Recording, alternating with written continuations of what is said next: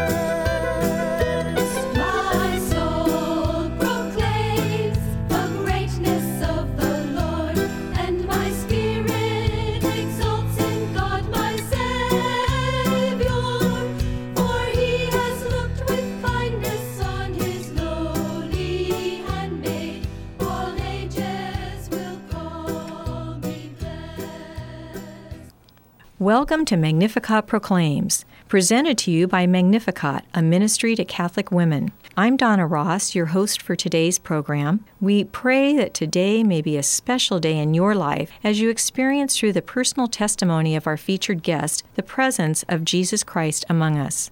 Shalom. Shalom. Are you starting to see a theme here? At first, we weren't sure about the tense, but we're getting it now, Lord. we're sure the God of Abraham, Isaac, and Jacob is with us too, just as he was with his chosen people, the Israelites. And that cloud that traveled with them was the presence of God. And it remains with us to this day because today the tabernacle, the covenant, contains our precious Lord. Well, there was a Jewish businessman in Chicago who sent his son to Israel too for a year to absorb the culture. And when the son returned, he said, Papa, I had a great time in Israel. By the way, I converted to Christianity. Oy vey, said the father. What have I done? He took his problem to his best friend. Ike, he said, I sent my son to Israel. He came home a Christian. What can I do? Funny you should ask, said Ike. I too sent my son to Israel. He also came home a Christian. Perhaps we should go see the rabbi. They took their problem to the rabbi. Funny you should ask, said the rabbi. I too sent my son to Israel. He also came home a Christian. What is happening to our young people? So they prayed, they told God about their sons, and they asked him what they should do. And as they finished their prayer, a voice came out of heaven that said, Funny you should ask. I too sent my son to Israel.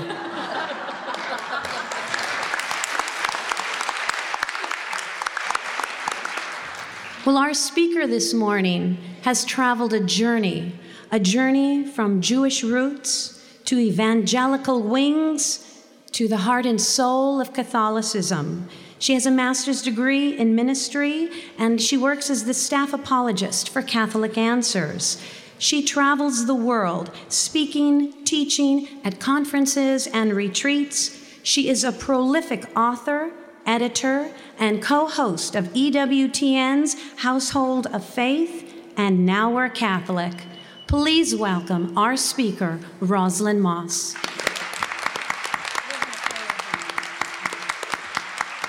You know, sometimes people say, What's a nice Jewish girl doing like you in a place like this? But the fact is, the church is Jewish. Jesus, Mary, Joseph, all the apostles, 3,000, the first Christians were Jewish. So the question is not what a nice Jewish girl is doing in a place like this. The question is, what are you doing in a nice Jewish place like this? I know what you're doing here. Some people have asked me, I wear a cross with a Star of David. And people have asked me about that. And I could write a book of what happens as I go through life with this. It was a gift, it's a, very special to me. And uh, a couple months ago, uh, I was at a supermarket, not looking where I was going with my basket. And the fellow that crashed into me wasn't looking where he was going. We crashed into each other. We both looked up. Now, if, if you look at me, you're not sure I'm Jewish, but you look at him and you knew. You knew. And he looked at me and he saw this. And he said, Don't you have a couple of conflicting things going on? So I said to him what I say to every Jewish person who asks me before they could say something else. I say, Well, you see, the thing is that I'm Jewish and I'm Catholic because I believe that Jesus Christ is the Jewish Messiah. God, in fact, came to earth, died for our sins, rose from the dead to give us life. He established a church. It's the Catholic Church, and I'm in it. And so the most Jewish thing a person could do is to be Catholic. Now, who are you? and then they could speak. Oh, this is so wonderful. So wonderful here today. And you know, this tent, uh, Donna and the ladies I was with last night told me, Roz, we got a tent. And I, but this is a very, very Jewish tent. I love tents. 40 years in the wilderness, we were in tents. And you know what they say Abraham, everywhere Abraham traveled, he pitched his tent and built an altar. Every time he stopped, he set up a tent to stay in overnight protection, and he built an altar. And every time he left, he packed up the tent. The tent moved with him, but the altar stayed. The tent told people that Abraham was not a citizen of earth, just a pilgrim. The altar told everyone that he was a citizen of heaven. But who knew growing up in my Jewish years that this would be the most Jewish place on earth and the fulfillment of all God has promised to Abraham through Isaac and Jacob? Who knew? My mother Jewish, my father, my grandparents, everybody Jewish. And we were conservative Jews growing up, and we followed all the traditions of Judaism. Shabbos candles, we went to shul on the high holy days, and in between, we said the prayers at home, we followed all the traditions. And every Passover, we sat down to the Passover table with our extended family, and we waited for the Messiah to come. We had a chair for Elijah, who would precede the Messiah, and then the Messiah would come, we're not sure how far behind. And we were two, three dozen people, an extended family sitting down at that Passover table every year. Had everything ready for the Passover Seder. We wouldn't eat for a couple of hours yet. Even as kids, we loved it because we would recount the entire story of God's deliverance of our people from Egypt. And every year it was somebody's turn to go to the door. We had a chair for Elijah. We always kept the door of our apartment open for Elijah to come and then the Messiah to follow him. And every year it was somebody's turn to go to that door.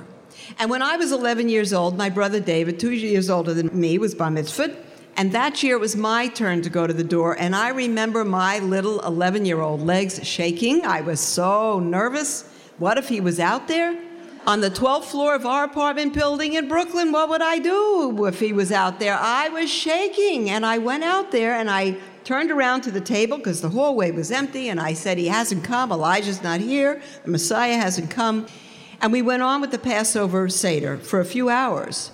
We knew that when Messiah came one year, he would gather the Jewish people from the four corners of the earth and put us in Jerusalem where we belong, you know. And he would set up his kingdom, a literal physical kingdom, and he would rule and he would reign, and there would be peace, and life would make sense when Messiah came. And we waited every Passover for him. And I remember going to bed as that little, little 11 year old child. We would leave the table because he didn't come that year when I was 11. And we would sing as we left the Passover Seder next year in Jerusalem, because that's where we're going to be when Messiah comes, you know. So he didn't come this year but he's going to come. So he'll come next year. And so next year we'll be in Jerusalem. And when I went to bed as that 11 year old, I said to myself, Is there really a Messiah?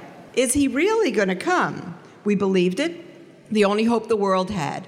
We got up into our teens. I have a younger sister, Susan, and my brother is David. And in his teens, David started searching to see if there was such a thing as truth in life if you could really know that God exists. We never claimed he didn't exist, but how do you know that? Is it just by faith? Can you know God exists? Can you find truth?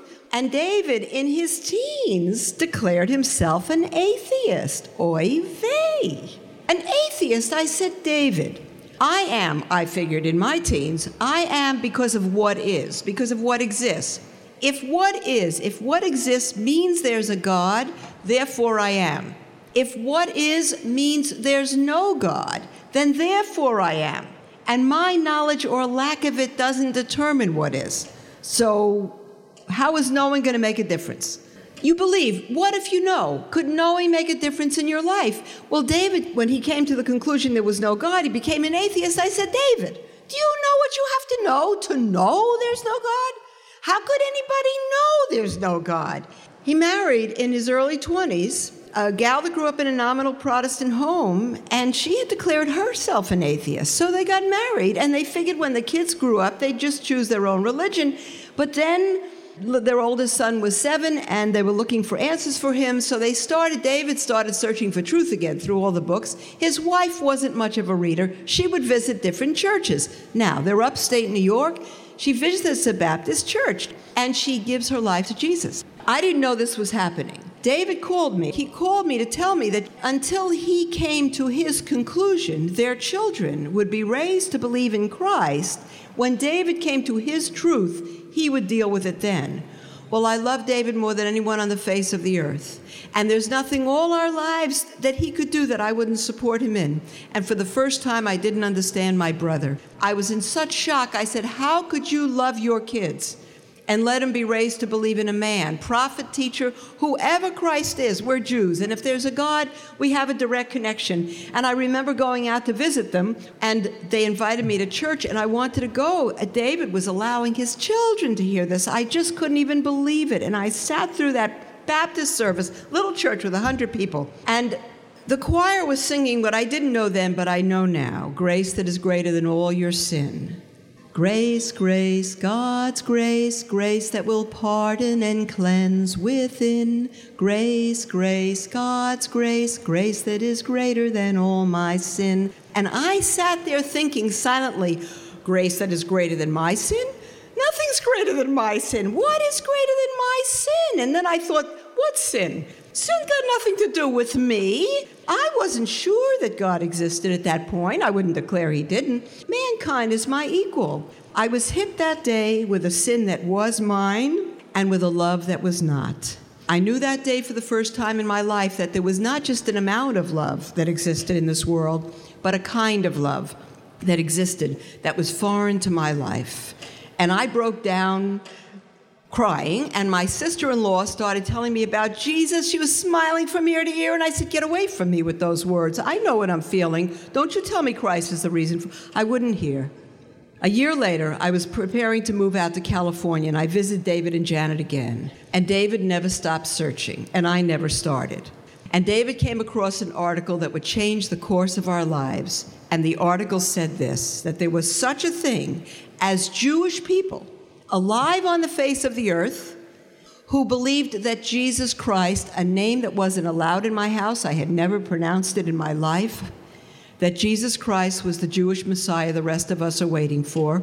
I was 32 years old. I had never heard such a thing in my entire life. And I said to my brother David, David, I don't care who believes what in this world, everybody could do their own thing. But Jewish people believe this. Jewish people believe that the only hope the world has the Messiah already came 2,000 years ago. I'm 32 years old. I never heard of such a thing in my life. He already was here on earth, and nobody knows he came. He didn't make an impact. We're not back in Jerusalem. There's no peace. And he left. That is insane. And David said, Roz, I didn't say it's true. That's what the article said. And at the time, the article said, we were upstate New York, the article said they were all out in California for some reason. And they called themselves by all kinds of names Hebrew Christians, Messianic Jews, Jews for Jesus. And I thought to myself, you know, there's all kinds of troubled people in the world. Jews are just as entitled to be troubled as everybody else. You cannot be Jewish and believe in Jesus, but you could be Jewish and have problems. I moved out to California. I was here a few months walking through Westwood near UCLA at an arts and crafts festival on a Sunday afternoon. And I saw off in the distance this young, to me, hippie-ish looking fellow in his 20s. He had a beard, handing out flyers, and a t shirt said Jews for Jesus. I could not believe these people existed. I went up to him. His name was Mitch, wife Zahava, both Jewish. Both believe that Jesus Christ is the Jewish Messiah, but not the Messiah only, but God come to earth. Forget it. If I thought they were troubled, now I knew they were troubled. A man can't be God. Every Jew knows that. Every Jew knows you, that you cannot look on God and live. You don't check that out. He gave me a little flyer. The little flyer said, If being born hasn't given you much satisfaction, try being born again. And it had a little happy face. And I tried not to show it, but that little flyer shot a knife through my heart. Brand new in California, I was hired by an advertising company to open up a San Francisco branch office for them. I had been in business 15 years. I earned a great salary. I had a great social life. I lacked nothing this world could give, nothing. I only had one problem, which even my best friend didn't know, which I remember having since I'm old enough to think in some measure. Uh, at least I could remember thinking this back till when I was 10 years old that no matter how much I had love, money, success, whatever the world could give nothing and no one could ever tell me why mankind was on the earth, and nothing and no one ever filled the deep sense of emptiness, meaninglessness, purposelessness I live with my entire life. And now a little flyer is telling me I could be born again, go back in my mother. It's okay, say mother, come out again. What?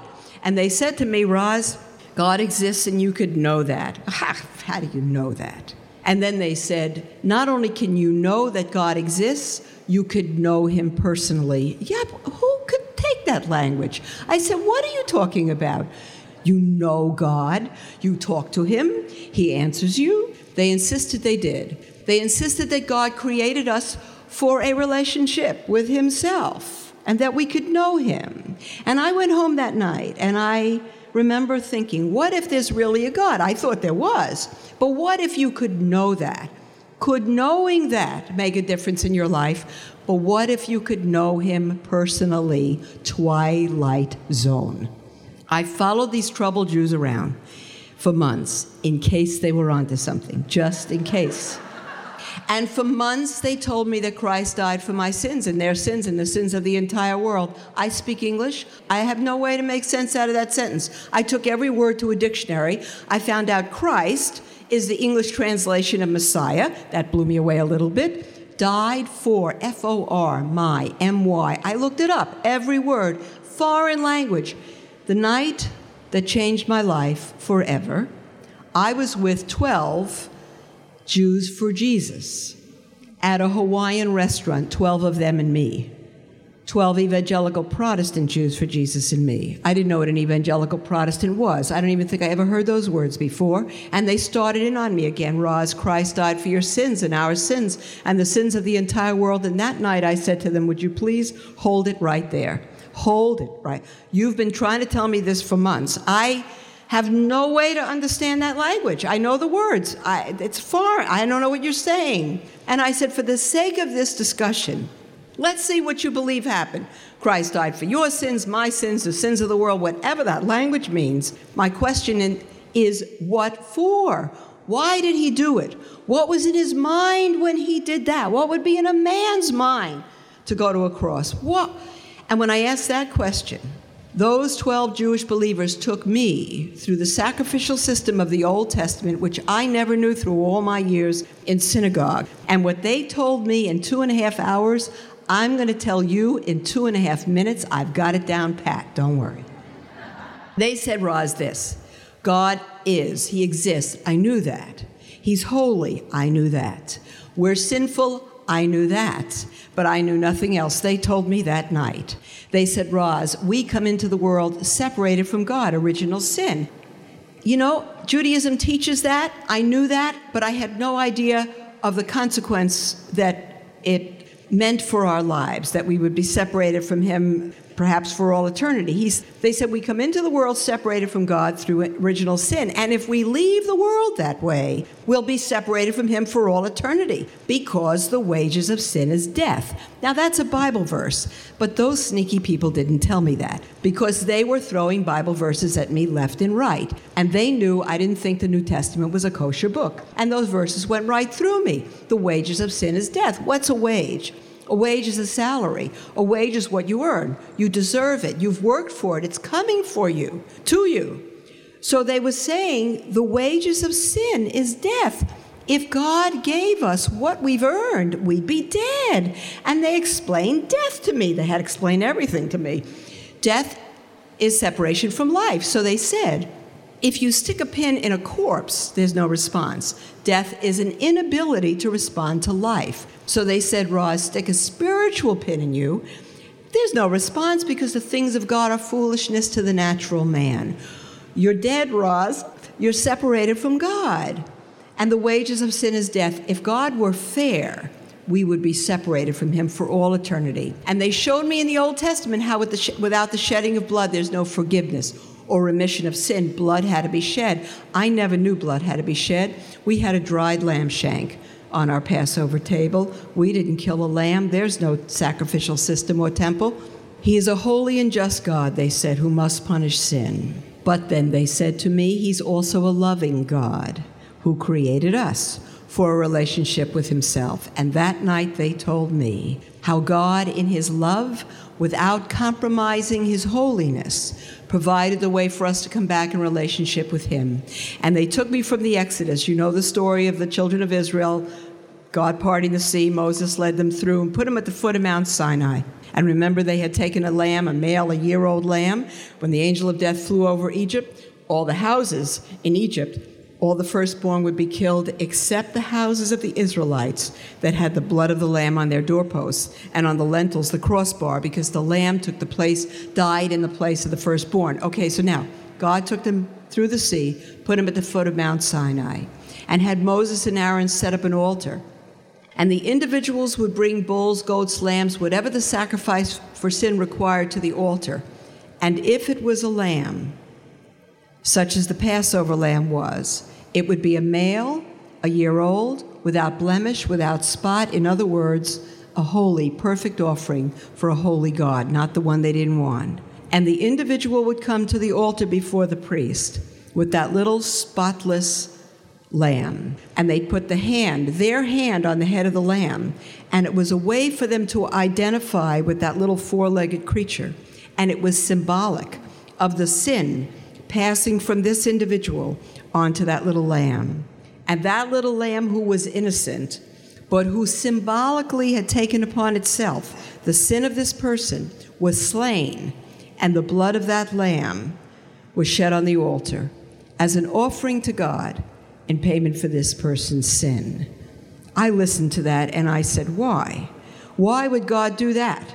Why would God put an innocent animal to death for my sin? Put me to death. It made no sense to me.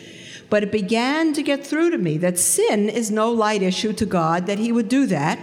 And they explained to me with that that the blood of bulls and goats and lambs through 1500 years of that Mosaic sacrificial system could never take away sin. They were a Kippur, you know, the highest holy day of the Jewish year, Yom Kippur. In Hebrew, Yom is day, Kippur is covering. The Day of Atonement, when God covered the sins of Israel, but they couldn't take them away. And they said to me, not only could all those animals not take away sin, but they had no power to change the heart, to perfect the worshiper. So the individual would go home and sin over and over and over again and come and offer sacrifices over and over again. And they said to me, Not the blood of one lamb or all of those lambs, millions and millions and millions of lambs through 1500 years, could not take away sin. But every lamb and all those lambs, every one and all of them together through 1500 years, were a sign, they said to me, to point to the one who would one day come and take upon himself not the sin of a single individual temporarily for a time, but the sin of every one man, woman, and child who ever lived for all time. And then they went to one verse in the New Testament with me, a verse I've never heard in my entire life, and a verse many of you know in your sleep. When Jesus came, John the Baptist looked at him in the Jordan and said, Behold, the Lamb of God, the Lamb of God, the Lamb of God who takes away the sin of the world. And sitting there with those 12 Jewish believers at that Hawaiian restaurant, my life was shattered on the spot. I started shaking. I couldn't speak. I couldn't stand up. I couldn't believe what I had even begun to hear. I thought to myself, if one little lamb under the Old Testament sacrificial system could take upon itself the sin of a single individual temporarily for a time, here's a crucifix. What then could the blood of God's Son do, who he, the Lamb, and our sins, the sins of the entire world, transferred to him, the Lamb of God, who takes away the sin of the world? It was like someone opened the curtain and exposed the stage for me, and I knew it happened. I knew it was true. My hang up all this time is that a man can't be God. A man can't be God. And I realized that night a man cannot be God. But if God exists, if God is, God could become a man. God could do anything he wants to do. I'm not going to tell him how to be God. I knew it was true. I was shattered. And even so, it took me a few months to work through fear and pride and whatever baggage I carried and give my life to that incomparable Lamb. I did that 31 years ago in 1976. I remember the night I gave my life to Jesus, asking him to take my life. For me, it was all or nothing at all, like jumping off a cliff. Either, either he was God and it would be okay. I don't know how he does that. Or it, he wasn't, and I don't know how I would deal with that. But I didn't have an experience that I felt. I asked him to take my life. And I went home and I figured I didn't feel anything. I won't worry. I, I meant it, and I'll, I'll, I won't rush him. It's okay. And I went to sleep. And I woke up the next morning and I opened my eyes lying in bed. And for the first time in my life, I said, Good morning, Lord. And I knew He was God. And I knew I'd never be alone again. And the pain and the emptiness of my heart was absolutely gone. And I got dressed Monday morning, went out and went to work and looked at the hills and the trees and the skies. The world was new, and I was a new creation in it. And I said, Of course, who else made all this? I showed God around Los Angeles because I figured before He came to live within me, He wasn't here. This is Wilshire Boulevard. This is my kitchen. This is my bedroom. Two weeks later, I had an ice cream cone. I said, Lord, it's our first ice cream cone together.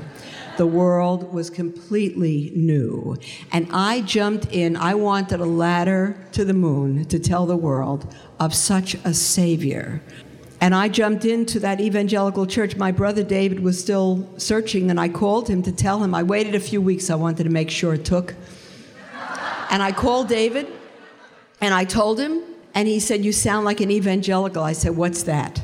He said, Actually, you sound like a fundamentalist, Roz. I said, What's that? I never heard of those things. I only knew that I was a Christian.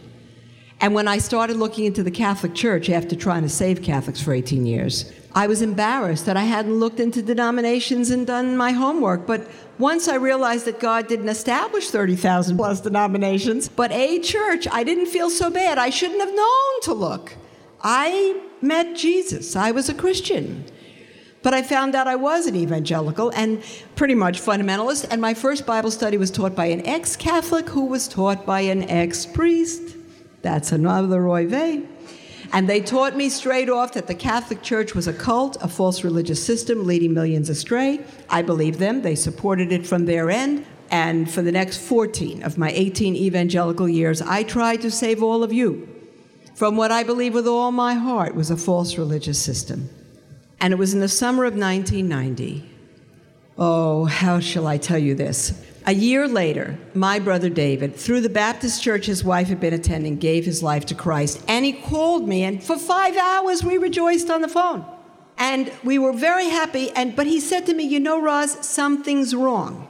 He said, he had read the high priestly prayer of Jesus, John 17, that we would be one as he and the Father are one. And he said, How could such so many good and godly men and thousands of Protestant pastors he's speaking about now who love God, who study the Word of God with humility and sincerity and all the tools of biblical, inter- biblical interpretation, how could so many good and godly men come out with such different interpretations of Scripture in so many crucial areas? David said, God is not the author of confusion. If he left us his Word, his written word, wouldn't he have left us a way to know what he meant and what by what he said? And I would say to him, David, just read the Bible. Just be a Christian. Don't worry. We see through a glass dimly now. One day we'll know as we're known. But you know that's not enough for David. You know why?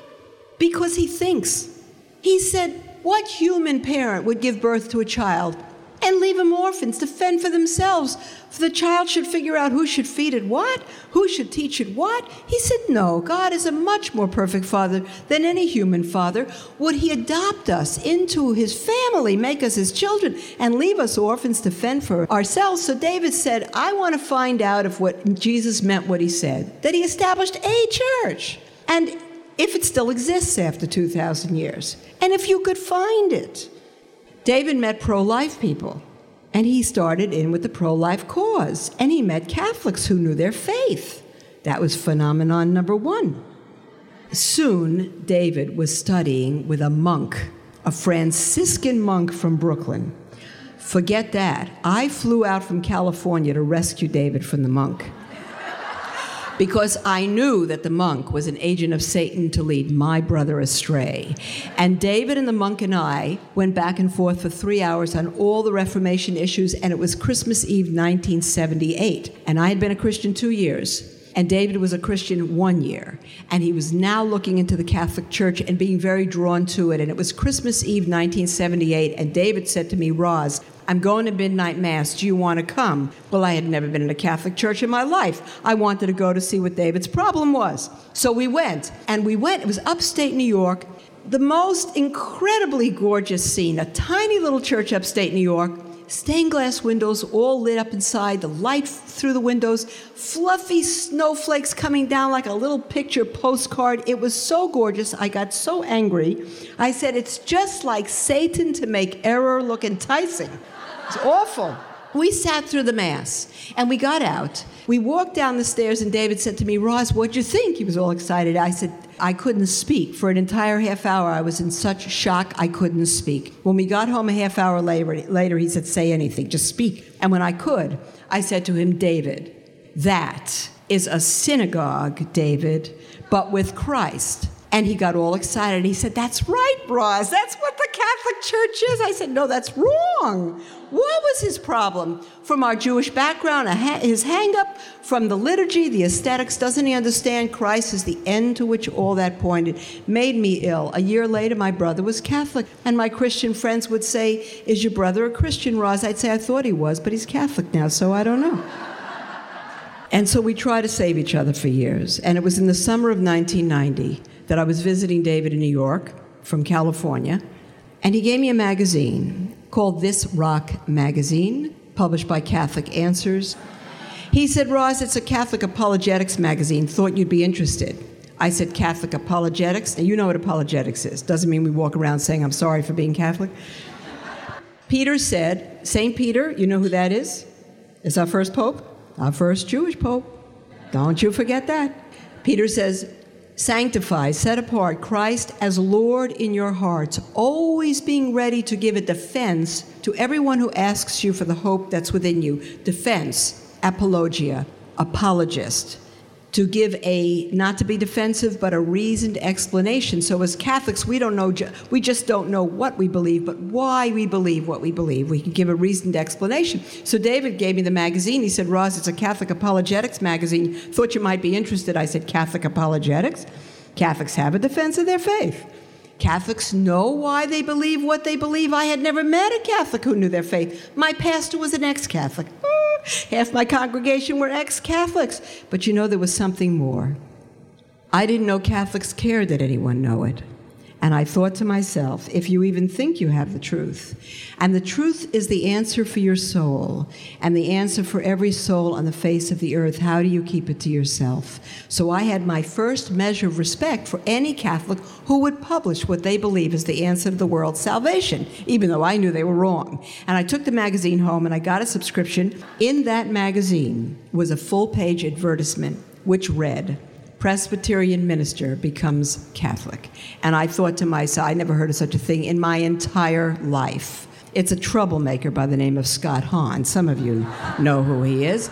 And I, but I had never heard of Scott Hahn. I had never heard of such a thing. And I said, I don't care who he was. I don't care what his title was. I don't care what he functioned as. He could not have had a personal relationship with the Lord Jesus Christ and then become Catholic. Well, but his theology, his background was so close to mine, very Calvinistic, all that. I listened to four hours of Scott's tape in an album. And at the end of those four hours, he said, for the one who will look into the claims of the Catholic Church, 2,000 years of church history, the church fathers, and such, he said, to that one will come a holy shock, a holy shock, and a glorious amazement to know, to find out that what he had been fighting and trying to save people from was, in fact, the church Christ established on earth 2,000 years ago. Holy shock are the only words to describe what went through me physically on the spot. The impact of that split second in time was such that I knew if I didn't look into the claims of the Catholic Church, I'd be turning from God. It's the second time in my life I stood paralyzed. First was with those 12 troubled Jews for Jesus.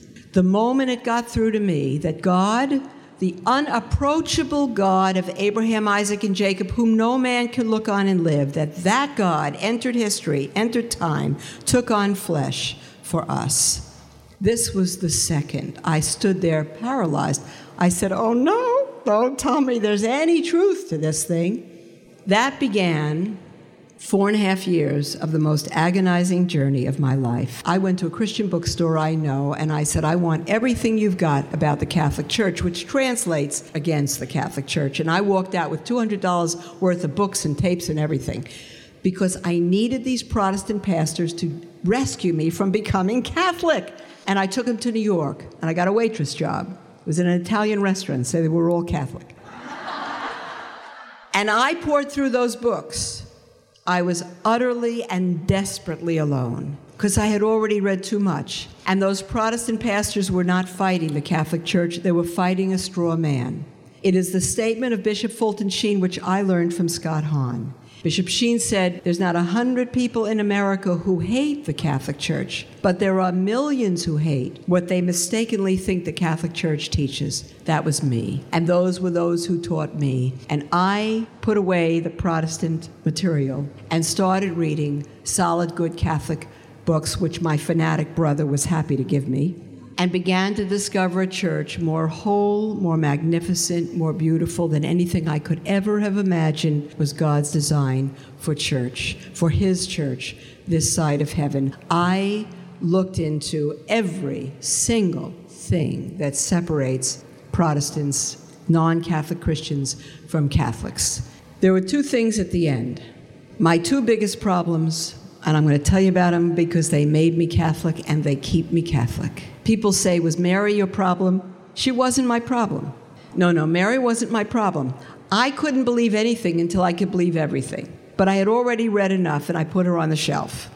In fact, I saw an advertisement. It said, if you only read one book on Mary, read this book. So I got it. I figured if the church isn't true, I don't have to read it. If the church is true, I just have to read one book. The title of the book is True Devotion to Mary by St. Louis de Montfort. Oy vey. How do you call a creature my life, my sweetness, and my hope? A creature, language fitting, even a blessed creature, language fitting for God alone. Oh, but then I read his chapter on his love for the Lord Jesus, and I thought to myself, I should one day have such love for the Lord Jesus as St. Louis de Montfort has. How could you have such love for Jesus and such devotion at the same time for a creature, even the Blessed Mother? Would not devotion to her rob us of devotion to Jesus? Of course, I found out much differently now. And now, whoever asks me about Mary, especially my Jewish friends, I say, Don't be afraid. You go to Mary. She'll say, Do I have a son for you? right? She's a Jewish mother. You'll never meet a Jewish mother doesn't want you should know her son. But here were my two problems the sacramental nature of the church and the nature of the Mass. No small things. Sacramental nature of the church. Why would God use things as a means to give us His grace? Why would He use His very creation? Why baptize through water? Why? What does water do? It gets you wet. Water has no power to do anything. And so we would say under this Calvinistic thing, everything is utterly corrupt, totally. co- Why would God use corrupt stuff as a means to give us his grace? Grace is the very life of God in our souls. And then I began to think, well, why did Jesus change water to wine at the wedding feast of Cana? He didn't have to use water. If they were out of wine, he could have said, poof, wine. He spoke, and the worlds came into being. He creates by his very word. Why did he use water? Why did he pick up mud and spit to heal a blind man? He didn't always heal blind men that way. Why did he do that? Why the incarnation? Why did he take on our flesh? And I began to understand that everything is fallen, not utterly corrupt, but yes, fallen from grace. But that through the cross, God has taken us and his creation to reconcile all things to himself and restore us and his creation to the dignity, the beauty, the purpose for which he made all things. Things are neutral. God said all he made is good. Things aren't bad, it's our use of them that distorts them. God uses his creation as a means of his grace. What is a sacrament? Come on, you Baltimore Catechism Catholics. An outward sign instituted by Christ to give grace. An outward sign. What is water? Is a sign of cleansing. You wash yourself with it. So God uses the outward sign. As a Protestant, I believed it was merely a sign. As a Catholic, I learned that Catholics believe it is a sign, but God does what the sign shows. So the sign shows cleansing, and through the water, He cleanses us. So all the sacraments give grace. But the Eucharist is another matter. The Eucharist doesn't merely give grace, doesn't merely give the life of Christ. The Eucharist, according to Catholics that I read, is Christ Himself. So one day I finally went to a priest. I wasn't going to trust a priest, but finally I went to a very beautiful priest upstate New York, and I said to Father James O'Connor, I said, We evangelicals, we have Christ, you know. He's the indwelling Christ. He said, I'll never leave you or forsake you. I said, Do you Catholics get Christ on Sunday in the Eucharist? Then do you lose him during the week? And you come back the next Sunday and you get him again? How do you get him if you have him? Does God come in parts? And Father O'Connor said to me, No, Roz. We Catholics have Christ. He is the indwelling Christ. We have the indwelling Trinity. And yes, he said, I'll never leave you or forsake you. But he said, as in a marriage relationship, a husband and wife have each other, they love each other all the time. Sometimes they go about their mundane chores in life and they're not so aware of that love. He said, but in the intimacy of the marital union, it is the beloved giving to his beloved, the bridegroom giving to his bride himself in a total act of intimacy, of self giving love that is unique to that time. He said, that's the Eucharist. We have Christ, we have a relationship with him all the time. Sometimes we go about our mundane chores in life. We're not always so aware of that relationship. He said, but in the Eucharist, it is the beloved giving to his beloved, the bridegroom Christ giving to his bride, the church himself, in a total act of intimacy, of self giving love that is unique to that time. I don't think I've ever, I don't think I've ever heard anything more beautiful in my life. So I said to Father O'Connor, okay, then one more thing. Well, I had been taught by my Protestant, well meaning, beloved pastor, who, for whom I will be eternally grateful. They brought me to God, they taught me to love truth, they taught me to love His Word, it led me all the way home. I will be eternally grateful for them. But he would stand up in the pulpit and hold up his Bible, which is a little thinner than this by about seven books, and he would say, Don't those Catholics know? His misunderstanding was that the Mass is the re sacrifice of Christ. Those Catholics are re sacrificing Christ at every Mass. Don't they know the book of Hebrews says he was sacrificed once for all? Well, I came to find out that Catholics know that. They've always taught it. They've never taught different. They always will taught it, and they wrote the book. I came to find that out, right?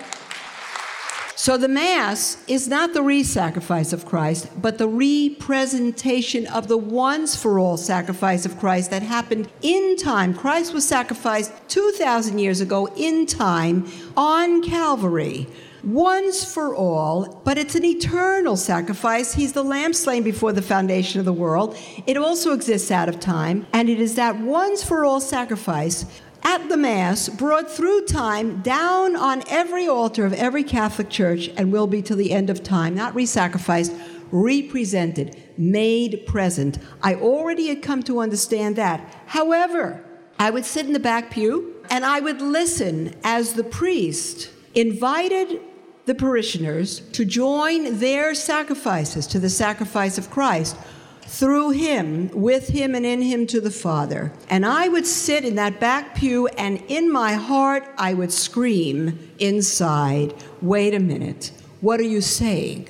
We join our sacrifices with the sacrifice of Christ. Don't you Catholics believe that the sacrifice of Christ was sufficient once for all for the sins of everyone who ever lived, past, present, and future, man, woman, and child, all sins of the entire world forever. Don't you believe that?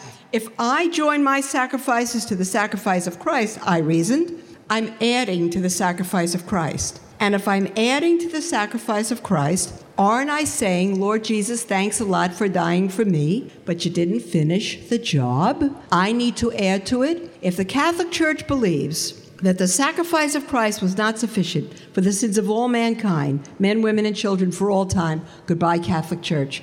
And for a solid year, I asked every Catholic I met, Do you add to the sacrifice of Christ? And every Catholic said to me, No, we don't. They wanted me to understand that the Catholic Church teaches that the sacrifice of Christ was sufficient for the sins of all mankind for all time. It's not the language of the Mass I heard. Finally, I said to Father O'Connor, do you add to the sacrifice of Christ? And he looked at me, those calm priests, and he said, Yes, we do. And then he said, Yes, his sacrifice was sufficient. No, he doesn't need it. But yes, we add to it. My first response, Thank you very much. The truth is out. I've been rescued from ever becoming Catholic. I really appreciate that. That was my first response. My second response came after sitting before that holy priest, I don't know how long 10 seconds, five minutes, I don't know.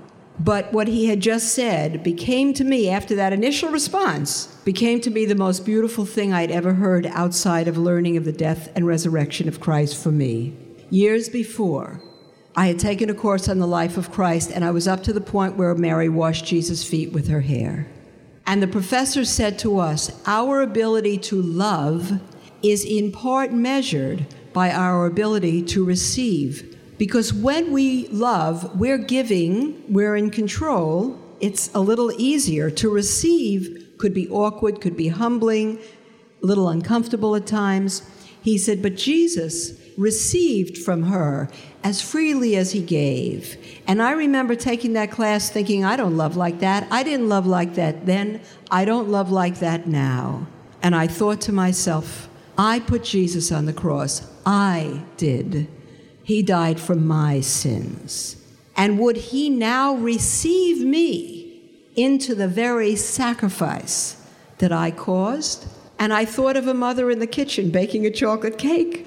I thought she's got all the ingredients, she's sufficient for the task. She needs nothing and she needs no one. But into the kitchen comes her three year old daughter.